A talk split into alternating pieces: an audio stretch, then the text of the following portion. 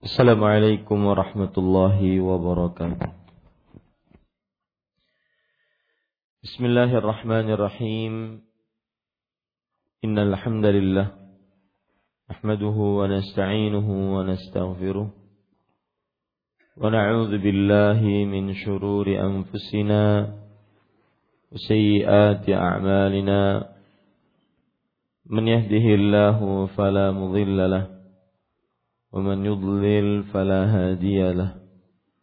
وأشهد أن لا إله إلا الله وحده لا شريك له.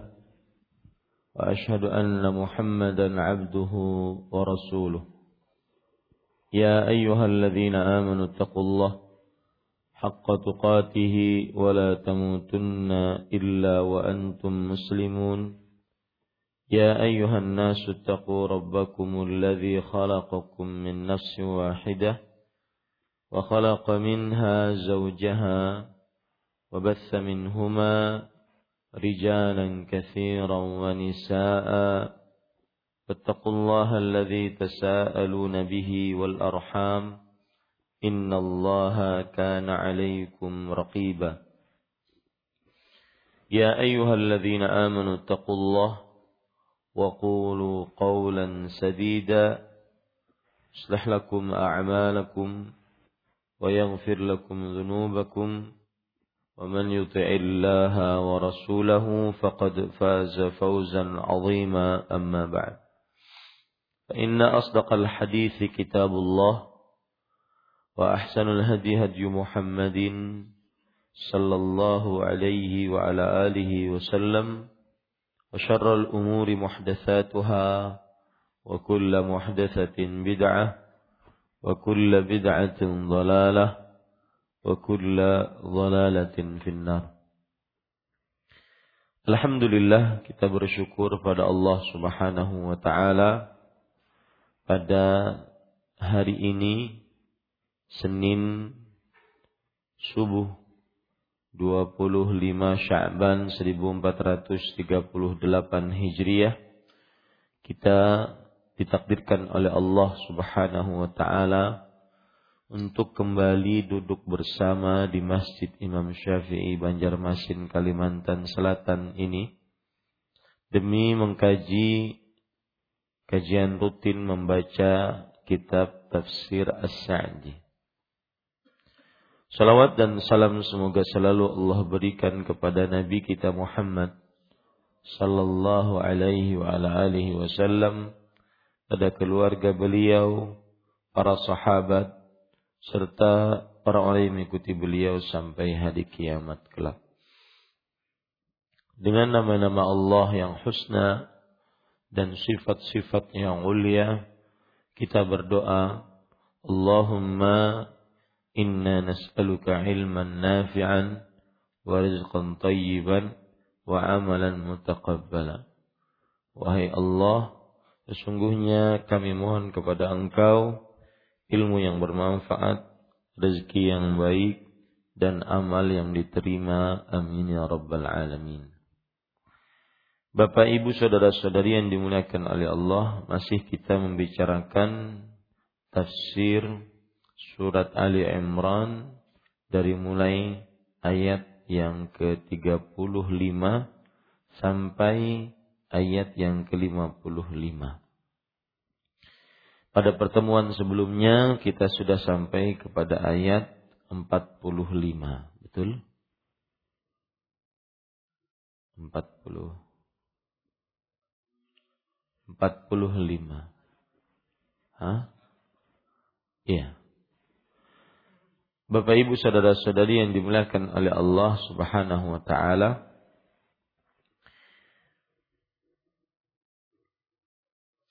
Di ayat yang ke-44 Allah Subhanahu wa taala berfirman atau di ayat yang ke-43 Allah Subhanahu wa taala berfirman Ya Maryam qunuti li rabbiki wasjudi warka'i ma'ar raki'in Terjemahannya ada pada halaman 520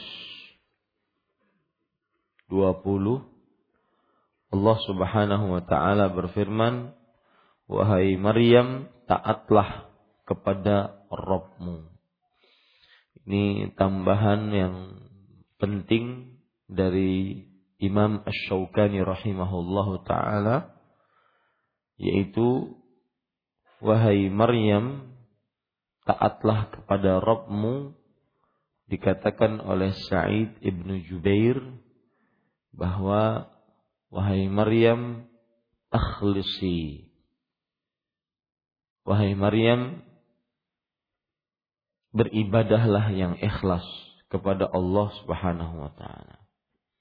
Salah satu makna dari makna kunut adalah Wahai Maryam, beribadahlah yang ikhlas kepada Allah Subhanahu wa taala.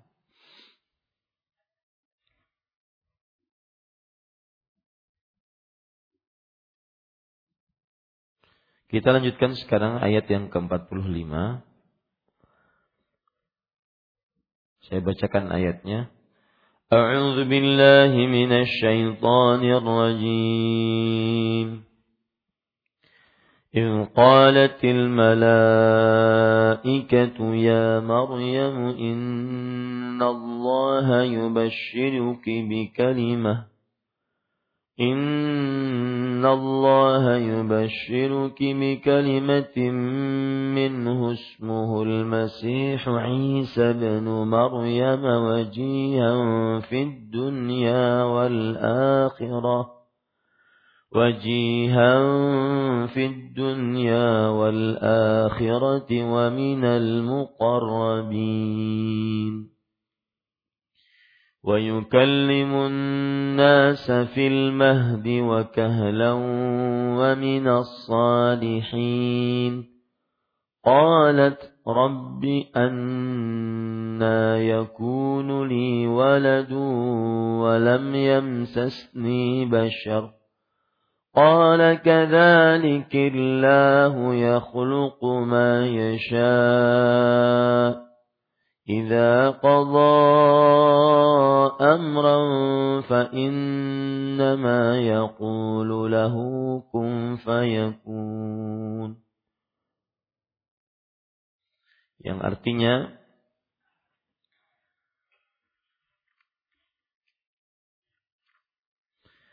dan ingatlah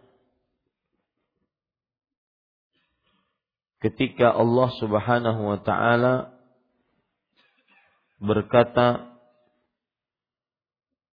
dan ingatlah ketika para malaikat berkata Hai Maryam sesungguhnya Allah menggembirakan kamu dengan kelahiran seorang putra yang diciptakan dengan kalimat yang datang daripadanya. Namanya Al-Masih Isa putra Maryam. Seorang terkemuka di dunia dan di akhirat dan termasuk orang-orang yang didekatkan kepada Allah. Dan dia berbicara dengan manusia dalam buayan ketika sudah dewasa dan dia termasuk di antara orang-orang yang saleh. Maryam alaihi salam berkata Ya Rabbku bagaimana mungkin aku mempunyai anak padahal aku belum pernah disentuh oleh seorang laki-laki pun. Allah Subhanahu wa taala berfirman dengan perantara Jibril, demikianlah Allah menciptakan apa yang dikehendakinya. Apabila Allah berkehendak menetapkan sesuatu, maka Allah hanya cukup berkata kepadanya, jadilah. Maka jadilah dia. Bapak Ibu saudara-saudari yang dimuliakan oleh Allah, ini adalah kabar gembira dari malaikat kepada Maryam bahwa akan diberikan untuk Maryam anak lelaki yang agung yang mempunyai kedudukan yang besar dan berpengaruh dan agungnya dilihat dari sisi anak tersebut diciptakan oleh Allah dengan kalimat kun. Dengan kalimat Allah yaitu kun. Jadi kunnya yang merupakan kalimat Allah. Dan ini adalah kun merupakan tafsir dari firman Allah surat Ali Imran ayat 39. Musaddiqan bi kalimatillah. Itu mempercayai dengan kalimat Allah. Dan nama dari anak tersebut adalah Al-Masih Isa bin Maryam. Dan ini yang akan terkenal nanti di dunia. Al-Masih. Nama ini yang akan terkenal nantinya di dunia. Dan akan dikenal oleh kaum beriman. Sebagian ulama salaf mengatakan Al-Masih Isa bin Maryam dikatakan Al-Masih karena saking banyaknya perjalanan beliau berjalan. Dikatakan pula Al-Masih yaitu kaki beliau rata. Tidak ada perut kakinya. Dikatakan pula dalam tafsir Imam Katsir bahwa Al-Masih karena kaki beliau rata. Tidak ada kaki, tidak ada perut kakinya.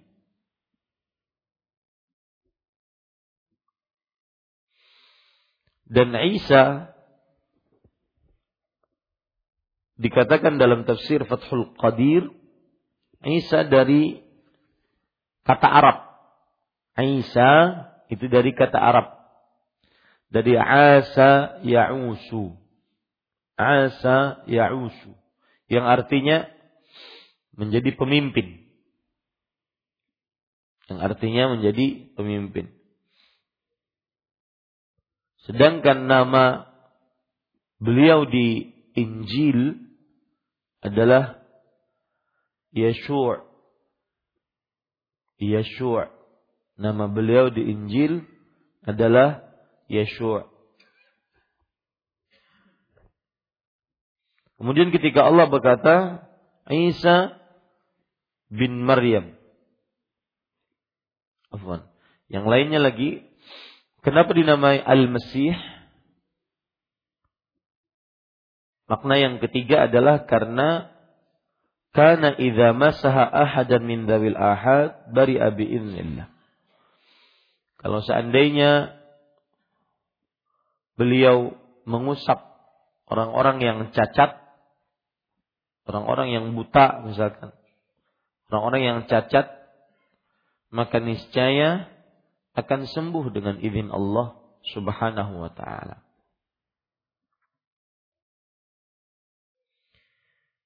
Pada ikhwan yang dirahmati oleh Allah Subhanahu wa taala, Isa bin Maryam dinasabkan kepada ibunya karena tidak mempunyai bapak. Dan seperti yang saya katakan tadi, Isa diambil dari bahasa Arab asa ya'usu idza sasahu. Yaitu seorang yang memimpin. Seorang yang membuat siasat. Itu pemimpin maksudnya. Dan nama Isa di dalam Injil Yeshua. Dan ketika Allah Subhanahu wa taala mengatakan Isa bin Maryam ini peringatan bahwa beliau akan dilahirkan tanpa bapak. Maka dinasabkan kepada ibunya. Tanpa bapak dinasabkan kepada ibunya.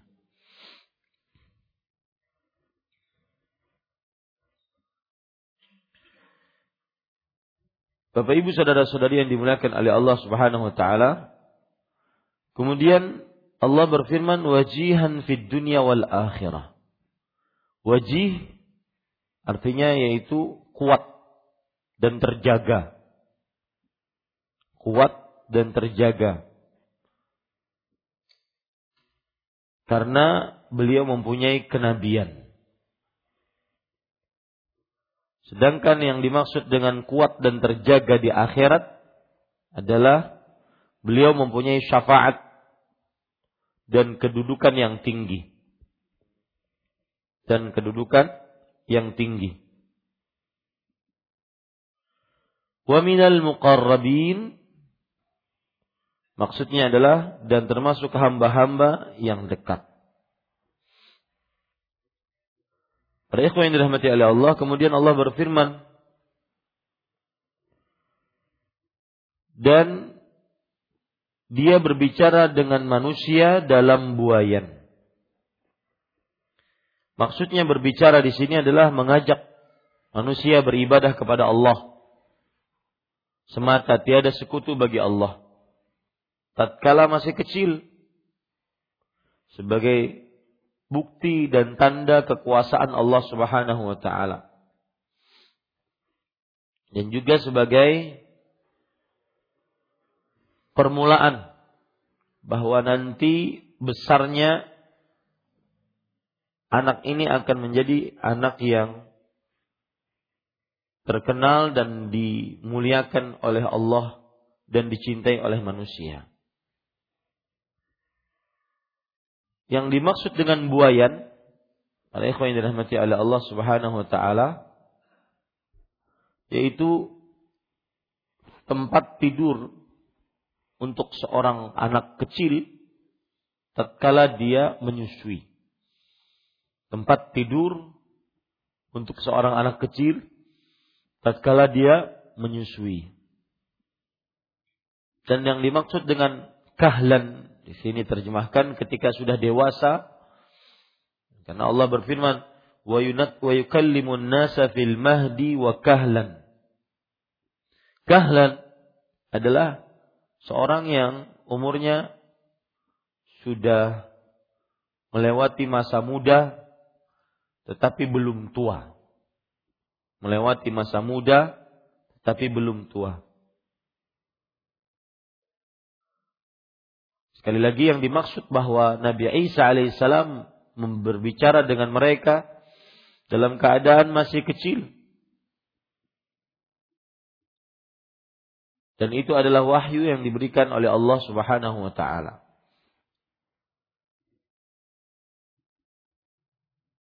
Kemudian disebutkan wa minas salihin dan dia termasuk di antara orang-orang yang saleh.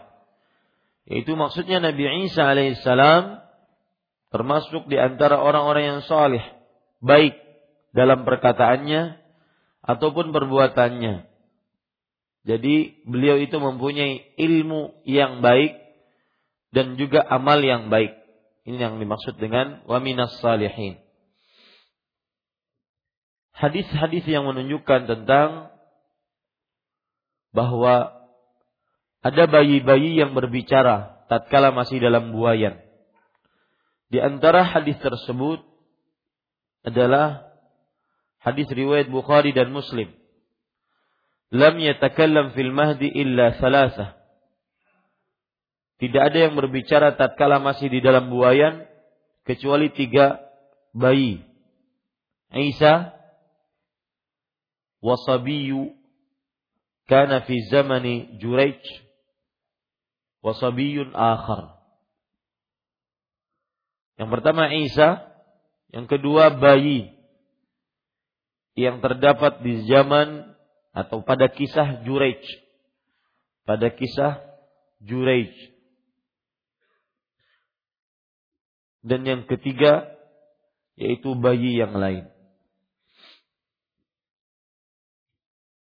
kisah bayi yang pada ada yang pada zaman Juraij. Siapa tahu kisahnya? Kisah bayi yang ada pada Juraij. Kisah Juraij ini ini masyhur di tengah kaum muslimin. Juraij namanya. Yaitu ahli ibadah tapi tidak bakti orang tua. Ahli ibadah, sholat di mihrabnya, tapi tidak berbakti kepada orang tua. Maka orang tuanya kesal dan orang tuanya mendoakan keburukan untuk Juraij. Allahumma la tumithu hatta yara ujuhal mumisat.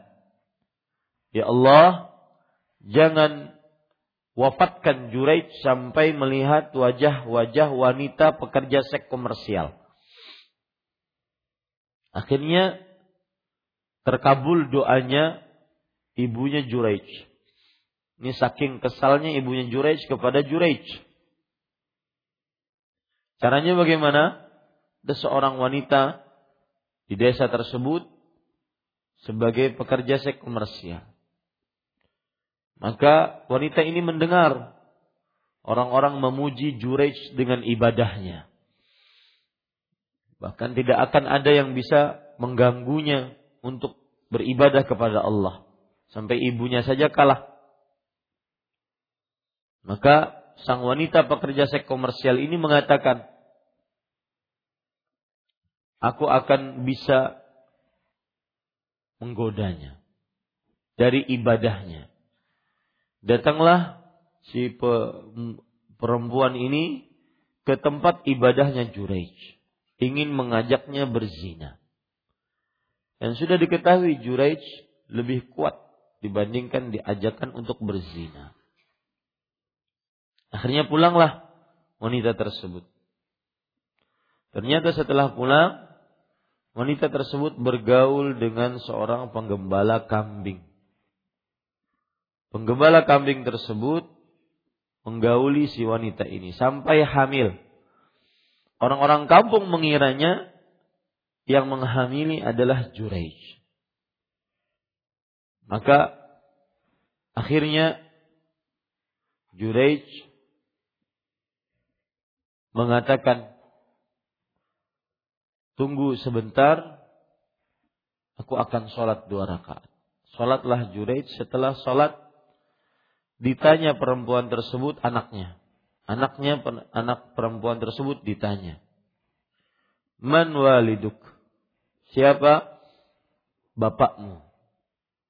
Maka sang bap, sang anak yang masih dalam buayan berkata, Ra'il ghanam yaitu penggembala kambing. Inilah yang disebut dengan bayi yang ada pada kisah Juraij yang bisa berbicara tatkala masih masih dalam buayan. Di sini disebutkan dalam hadis dan bayi yang ketiga yang lain tidak disebutkan siapa orangnya. Para ikhwan yang dirahmati oleh Allah, kemudian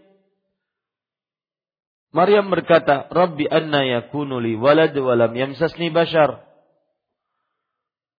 Wahai Rabbku, bagaimana mungkin aku mempunyai anak? Padahal aku belum pernah disentuh oleh seorang lelaki pun. Pada ikhwan yang dirahmati oleh Allah, beliau mengatakan, bagaimana aku bisa memiliki anak? Aku bukan seorang yang menikah. Aku juga tidak mempunyai tekad untuk menikah dan aku juga bukan wanita yang buruk, bukan wanita pekerja seks komersial. Di sini terdapat pelajaran menarik terutama bagi para perempuan bahwa salah satu sebab yang menjadikan Maryam alaihissalam menjadi mulia adalah beliau sangat menjaga kesucian sangat menjaga kesucian. Tidak pernah disentuh oleh seorang lelaki pun. Lam yamsasni bashar. Bashar kata nakirah. Kata nakirah menunjukkan kepada keumuman. Menunjukkan kepada keumuman. Siapa lelaki pun tidak pernah aku sentuh. Seorang pun. Lalu Allah menjawab, kadzalika yubayyinullah ayat kadzalika yakhluqullah yakhluqu ma yasha. Demikianlah Allah menciptakan apa yang dikehendakinya. Ini adalah sebuah perintah dari Allah dan perkara dari Allah, takdir Allah. Tidak ada sesuatu yang tidak disanggupi oleh Allah Subhanahu wa taala. yakhluqu ma yasha. Allah akan menciptakan apa yang dikehendakinya. Sebagaimana kisah Zakaria alaihissalam. Yang mana Nabi Zakaria alaihissalam Allah menciptakan untuk Nabi Zakaria Yahya dengan keadaan yang mustahil. Pada waktu itu seorang manusia mempunyai anak. Istrinya mandul dan suaminya seorang yang tua renta. Tetapi ketika Allah mengatakan kun maka jadilah.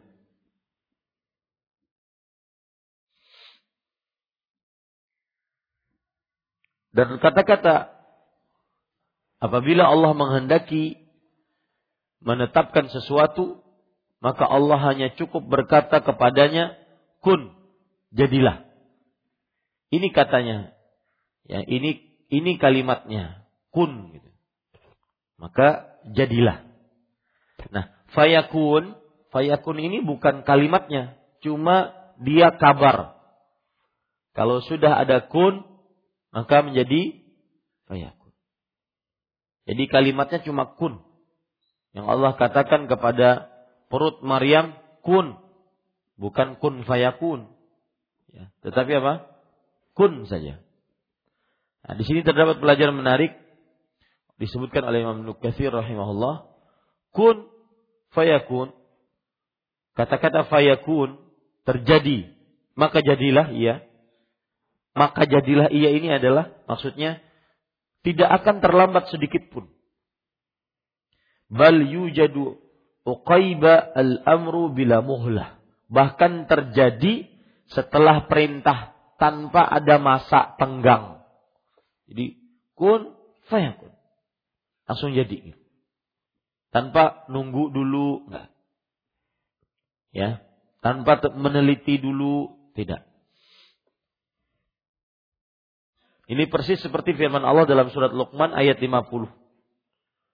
Allah berfirman, "Wa ma amruna illa wahidah, kalamhil basar." Perintah kami cuma sekali. Itu seperti kilatan. Sekilat mata memandang. Secepat mata memandang. Jadi cek langsung ada. Tidak perlu berkali-kali Allah mengatakan kun, kun, kun. Enggak sekali dan jadi. Jadinya pun langsung. Sekali jadi dan jadinya langsung. Itu makna dari kun fayakun. Ya. Sekali dan jadinya pun langsung. Di perkataan menarik ini, fala yata'akhkhar syai'an. Tidak ada tertinggal sedikit pun atau terlambat. Bal yujadu uqaibal amru bila muhlah Bahkan ada setelah perintah langsung tanpa ada batas, tanpa ada masa. Kun fayakun. Dan ini tidak ada yang mencipta seperti ini kecuali Allah Subhanahu wa taala. Alhamdulillah. Ini para ikhwan yang dirahmati oleh Allah Subhanahu wa taala,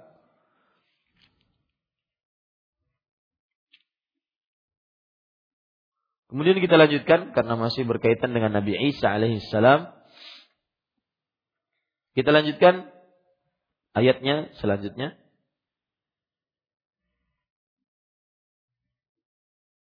Atau cukup? Kita lanjutkan saja ya.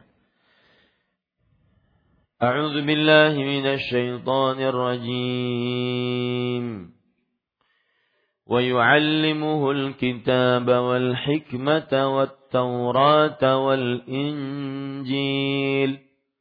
ورسولا إلى بني إسرائيل أني قد جئتكم بآية قد جئتكم بآية من ربكم أني أخلق لكم من الطين أخلق لكم من الطين كهيئة الطير فأنفخ فيه فيكون طيرا بإذن الله. وأبرئ الأكمه والأبرص وأحيي الموتى بإذن الله. وأنبئكم بما تأكلون وما تدخرون في بيوتكم إن في ذلك لآية لكم إن كنتم مؤمنين ومصدقا لما بين يدي من التوراة ولأحل لكم بعض الذي حرم عليكم وجئتكم بآية من ربكم فاتقوا الله وأطيعون إن الله ربي وربكم فاعبدوه هذا صراط مستقيم Yang artinya dan Allah mengajarkan kepadanya Alkitab, hikmah, Taurat dan Injil. Dan sebagai rasul kepada Bani Israel yang berkata kepada mereka, sesungguhnya aku telah datang kepadamu dengan membawa suatu tanda mukjizat dari Rabbmu, yaitu aku membuat untuk kamu dari tanah berbentuk burung. Kemudian aku meniupnya maka ia menjadi seekor burung dengan izin Allah. Dan aku menyembuhkan orang yang buta sejak dari lahirnya. Dan orang yang berpenyakit sopak. Dan aku sejak lahirnya eh, orang yang dan aku menghidupkan orang mati dengan seizin Allah. Dan aku kabarkan kepadamu apa yang kamu makan dan apa yang kamu simpan di dalam rumahmu. Sungguhnya pada yang demikian itu adalah suatu tanda kebesaran kerasulanku bagimu. Jika kamu sungguh-sungguh beriman. Dan aku datang kepadamu membenarkan Taurat yang datang sebelumku. Untuk menghalalkan bagimu sebagian yang telah diharamkan untukmu. Aku datang kepadamu dengan membawa suatu tanda mukjizat dari Rabbmu. Karena itu bertakwalah kepada Allah dan taatlah kepadaku. Sesungguhnya Allah Rabbku dan Rabbmu. Karena itu sembahlah dia. Inilah jalan yang lurus. Ini kita bahas tafsirannya. Para ikhwan yang dirahmati oleh Allah subhanahu wa ta'ala. Oh iya, tadi kita belum membaca tafsiran dari As-Sa'dinya ya. Baik. Keasikan baca tafsir Imam Bukhari. Ya. Kita baca tafsiran dari Imam As-Sa'di rahimahullahu taala. Beliau mengatakan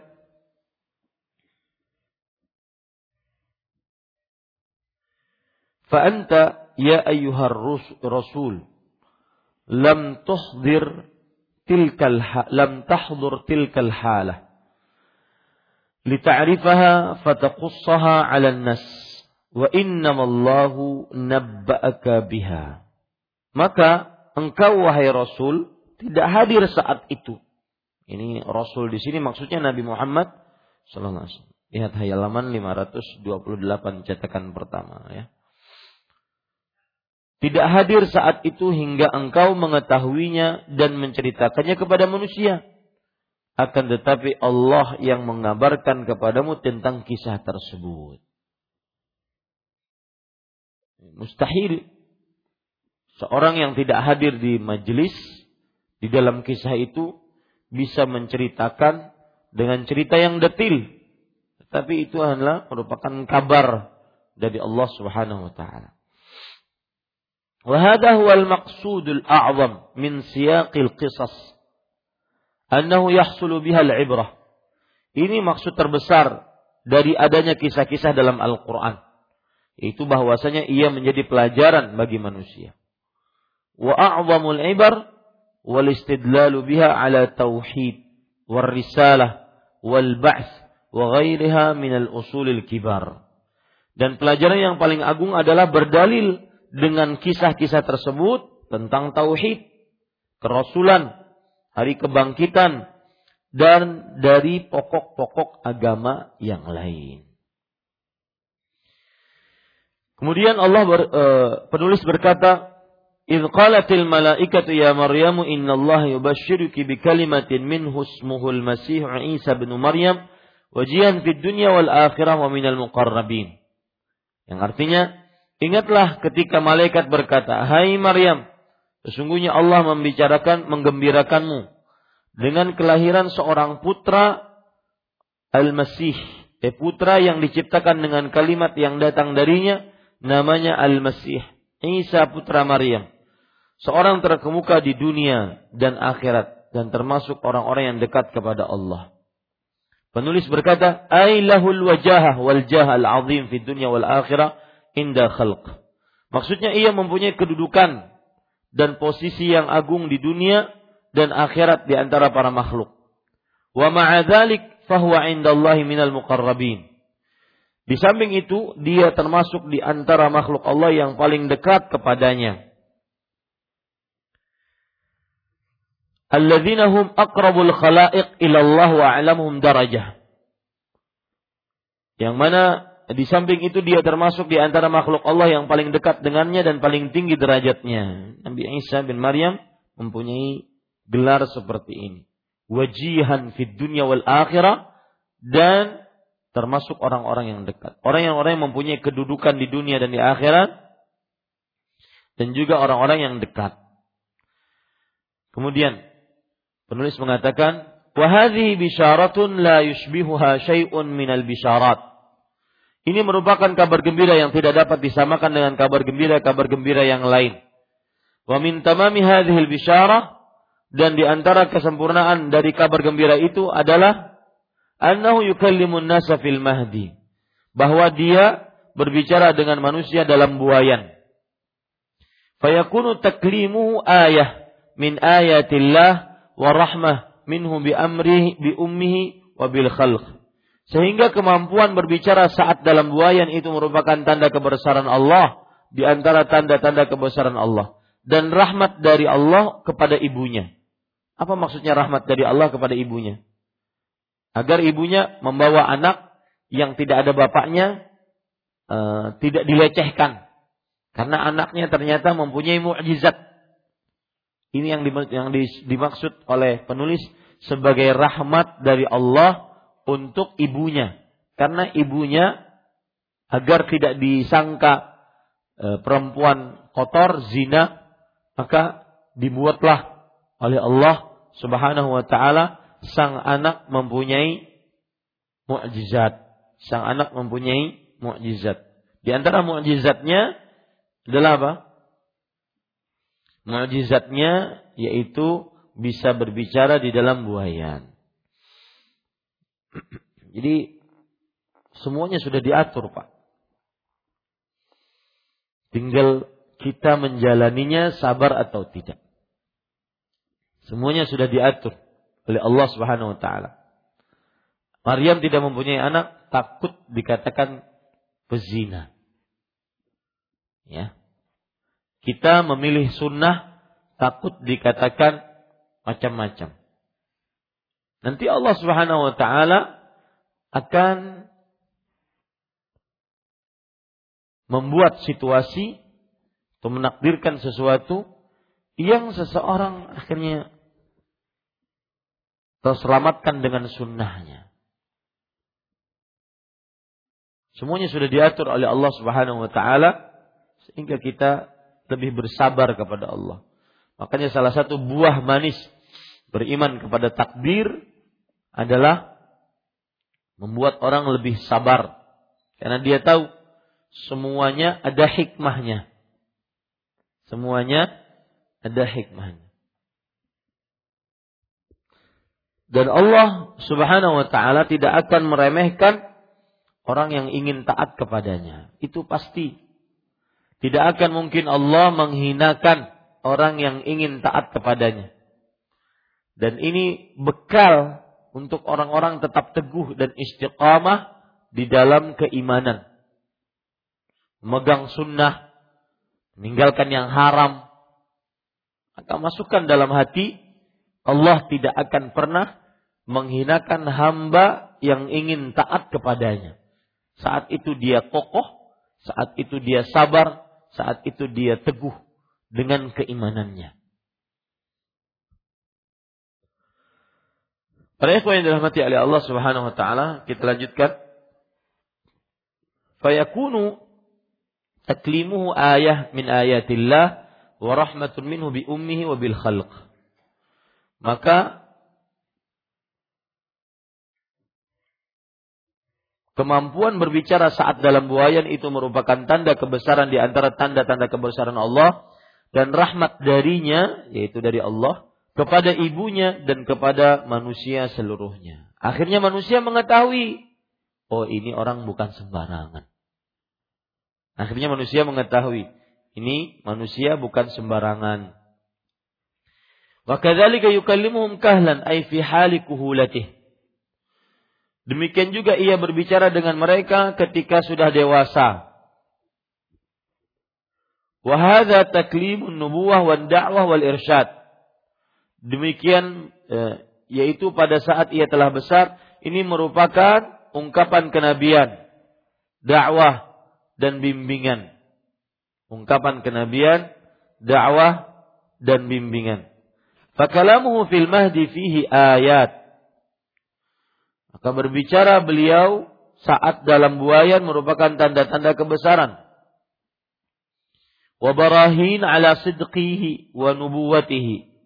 Dan keterangan yang jelas atas kebenarannya dan kenabiannya. Wabara'atu ummihi mimma yadhunnu biha minadh-dhununi sayyi'ah. Dan terbebasnya ibunya dari segala sangkaan buruk yang ditudingkan kepadanya. Lihat seperti yang saya katakan tadi. Ya, maksud rahmat bagi ibunya kalau sang bayi berbicara berarti ini bukan bayi sembarangan. Maka akhirnya ibunya terbebaskan dari tuduhan macam-macam.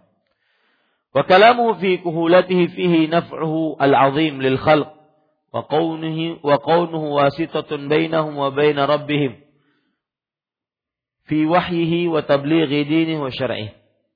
Dan pembicaraannya setelah dewasa mengandung manfaat yang besar bagi manusia.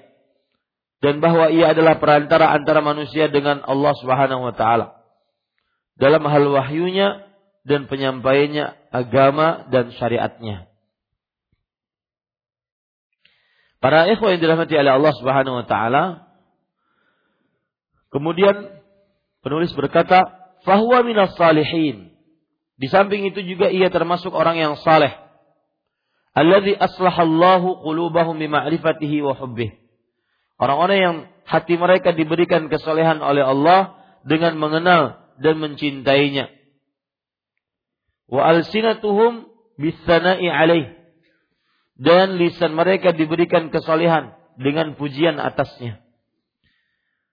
Wa zakarahu wa jawarihahum bi ta'atihi wa khidmatihi dan wa dzikrihi afwan bukan wa zakarahu wa dzikrihi wa jawarihihim bi ta'atihi wa khidmatihi dan zikir kepadanya dan tubuh mereka diberikan kesolehan dengan ketaatan kepadanya dan melayaninya. Ini menunjukkan bahwa Aisyah bin Maryam juga termasuk hamba Allah yang saleh, ahli ibadah dan juga saleh kepada hubungan sosial sesama manusia. Kemudian Maryam berkata, "Qalat Rabbi anna yakunu li walad wa lam yamsasni bashar." Maryam berkata, "Ya Rabbku, bagaimana mungkin aku mempunyai anak padahal aku belum pernah disentuh oleh seorang lelaki pun?" Penulis mengatakan, "Wa hadha huwa minal umuril mustaghrabah." Dan inilah dari perkara yang aneh. Ini merupakan perkara yang aneh. Qala kadzalikillah yakhluqu ma. Maka Allah berfirman dan perantara dengan perantara Jibril demikianlah Allah menciptakan apa yang dikehendakinya. Liya'lam al-ibad annahu ala kulli syai'in qadir wa annahu la mumani'a li iradatihi. untuk memberitahukan kepada hamba-hambanya bahwa dia Allah maha kuasa atas segala sesuatu dan tidak ada penghalang bagi kehendaknya. Idza qada amran fa kun fayakun wa yu'allimuhul kitab. Apabila Allah berkehendak menetapkan sesuatu, maka Allah hanya cukup mengatakan kepadanya jadilah, maka jadilah. Jadi sudah kita jelaskan itu. Yang menjadi kalimat Allah apa? Kunnya. Kemudian juga sudah kita jelaskan kata maka jadilah. Maka jadilah. Yaitu tidak menunggu, tidak ada kata tunggu, langsung jadi. Ya, langsung jadi. Dan kemudian penulis mengatakan wa yu'allimuhul kitaba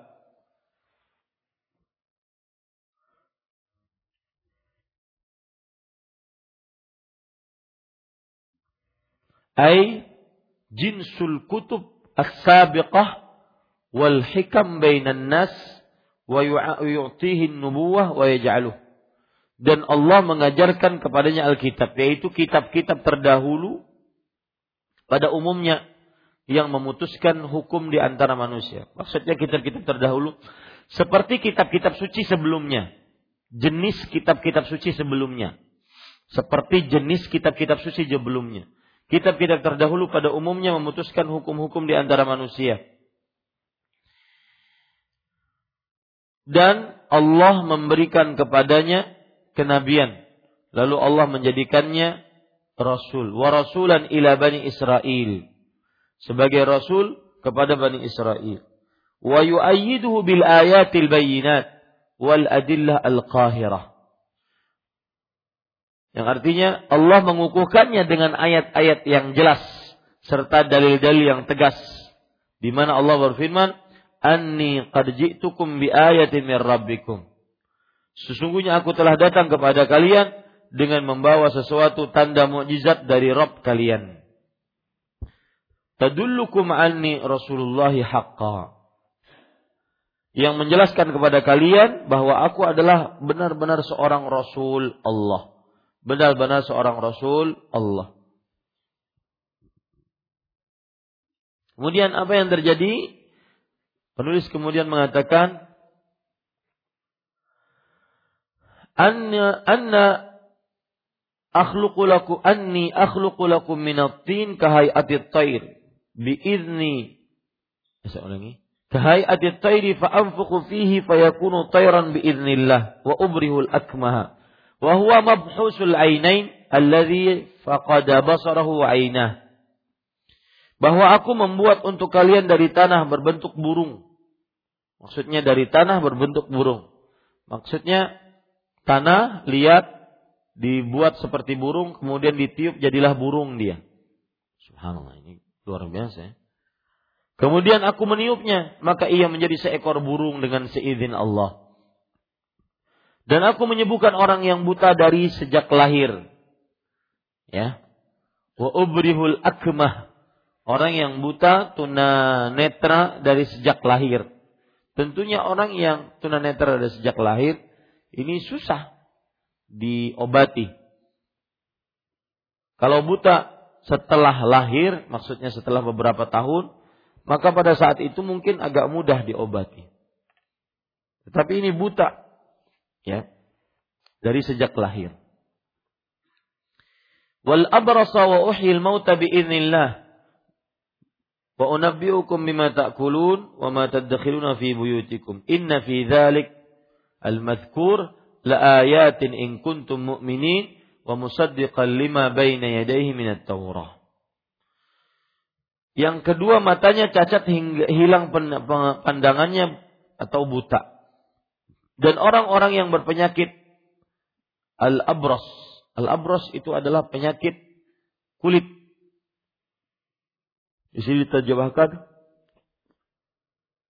sopak. Saya juga baru dengar itu apa sopak. Ada yang tahu? Kalau kita buka kamus besar bahasa Indonesia coba. Sopak adalah penyakit kulit berupa belang-belang putih di tangan atau kaki. Ya betul itu berarti. Sopak. Berarti penyakit kulit berupa belang-belang tangan di tangan atau kaki. Belang-belang putih di tangan atau kaki. Dan aku menghidupkan orang mati dengan seizin Allah.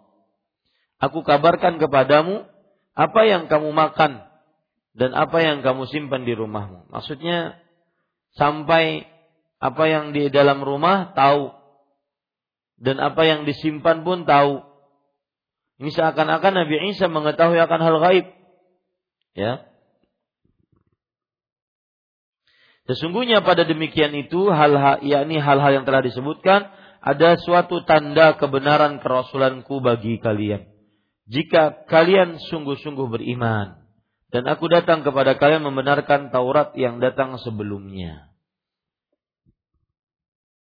Ini beberapa keistimewaan Nabi Isa yang memang akhirnya membuat beliau sangat istimewa di sisi Allah Subhanahu wa taala. Dan Nabi Isa alaihissalam salah satu nabi dari nabi ulul azmi atau rasul dari rasul ulul azmi.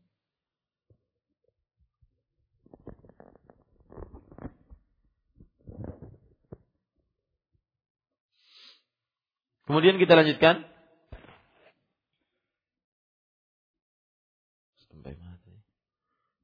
Fa'ayyadahu Allah bijinsaini minal ayat wal barahin. Nah ini penting nih. Ini penelitian Syekh. Beliau mengatakan Allah mengukuhkan beliau dengan dua bentuk.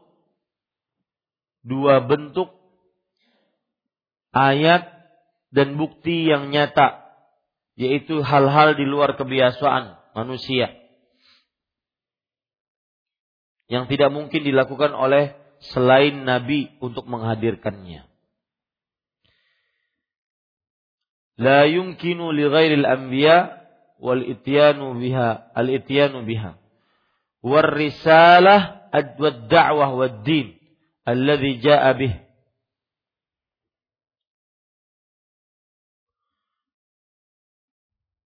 Ini merupakan dalil yang paling besar atas kebenaran orang yang benar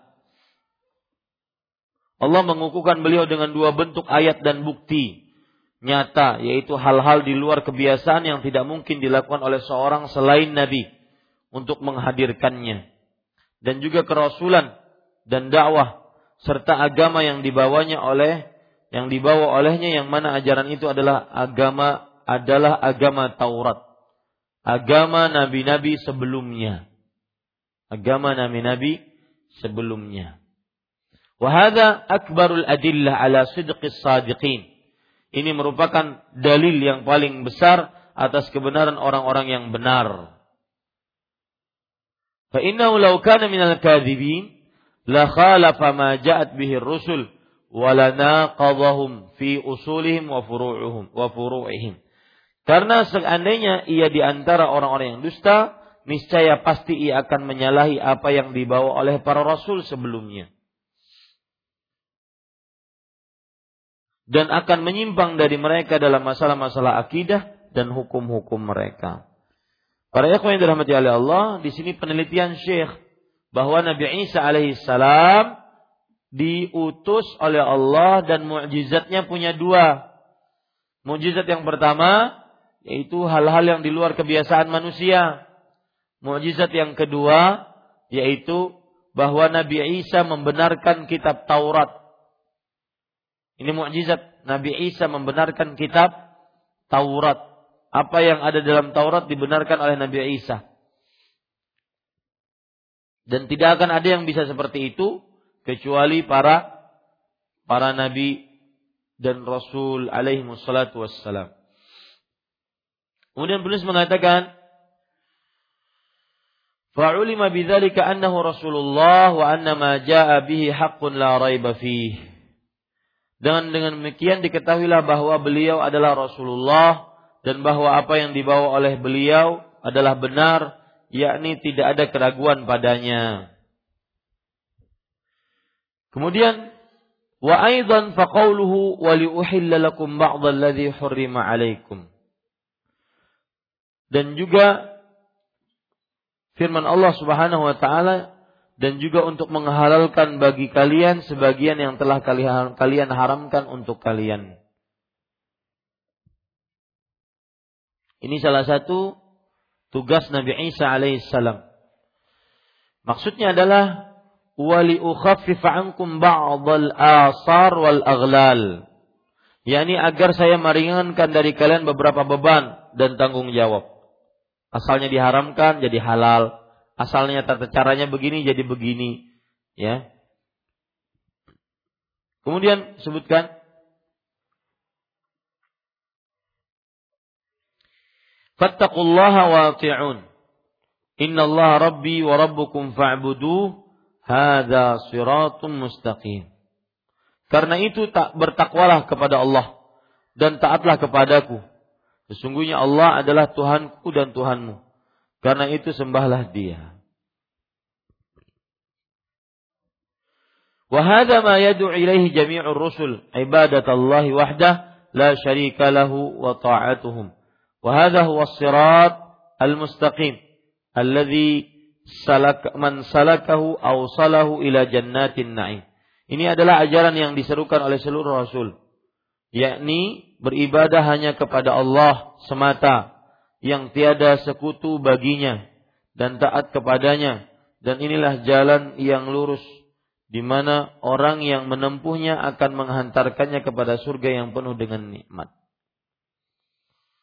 Para ikhwan yang dirahmati oleh Allah Subhanahu wa taala, di sini selalu ulama-ulama menekankan tentang perkara tauhid dan bisa di, bisa dipastikan bahwa dakwah salaf sangat erat kaitannya dengan dakwah tauhid Ya.